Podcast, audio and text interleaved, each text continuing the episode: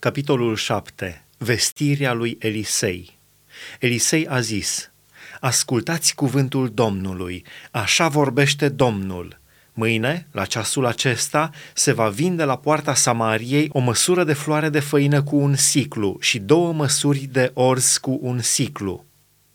Călărețul pe brațul căruia se rezema împăratul a răspuns omului lui Dumnezeu – Chiar dacă ar face Domnul ferestre în cer, cum s-ar putea întâmpla un asemenea lucru?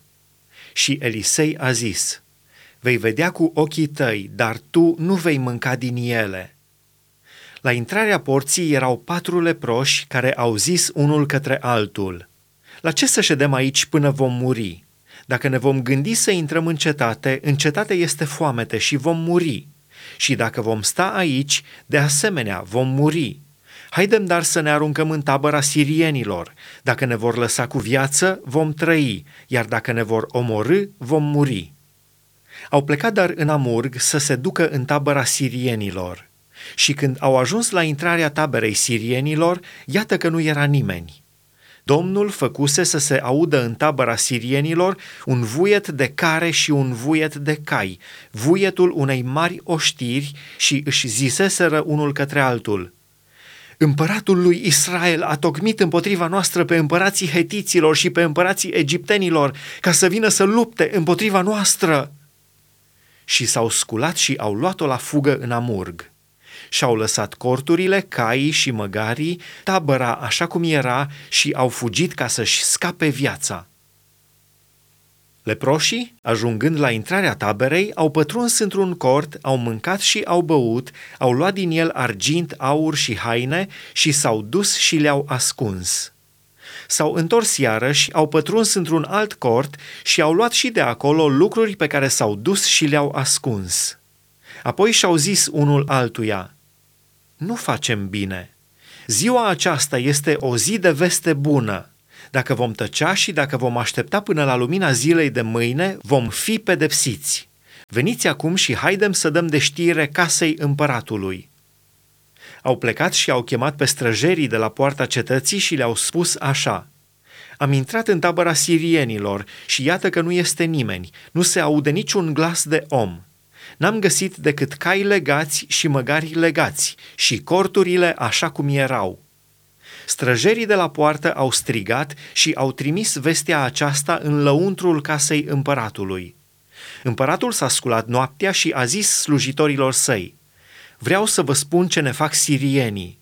Fiindcă știu că suntem flămânzi, au părăsit tabăra ca să se ascundă în ogoare și și-au zis, Când vor ieși din cetate, îi vom prinde vii și vom intra în cetate. Unul din slujitorii împăratului a răspuns, să se ia cinci din caii care au mai rămas în cetate.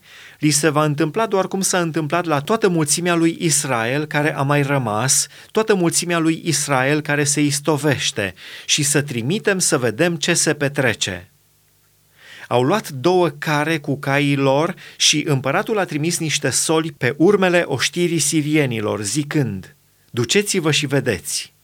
S-au dus după ei până la Iordan și iată că tot drumul era plin cu haine și lucruri pe care le aruncaseră sirienii în goana lor.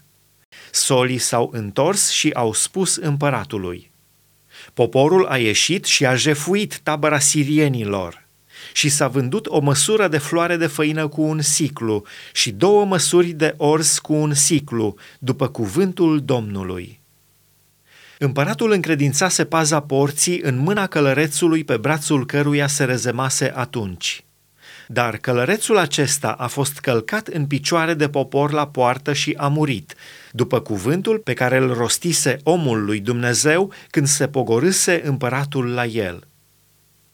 Omul lui Dumnezeu spusese atunci împăratului – Mâine, la ceasul acesta, se vor vinde la poarta Samariei două măsuri de ors cu un siclu și o măsură de floare de făină cu un siclu. Iar călărețul răspunsese omului lui Dumnezeu, Chiar dacă ar face Domnul ferestre în cer, cum s-ar putea întâmpla un asemenea lucru? Și Elisei zisese, Vei vedea cu ochii tăi, dar tu nu vei mânca din ele. În adevăr, așa i s-a și întâmplat.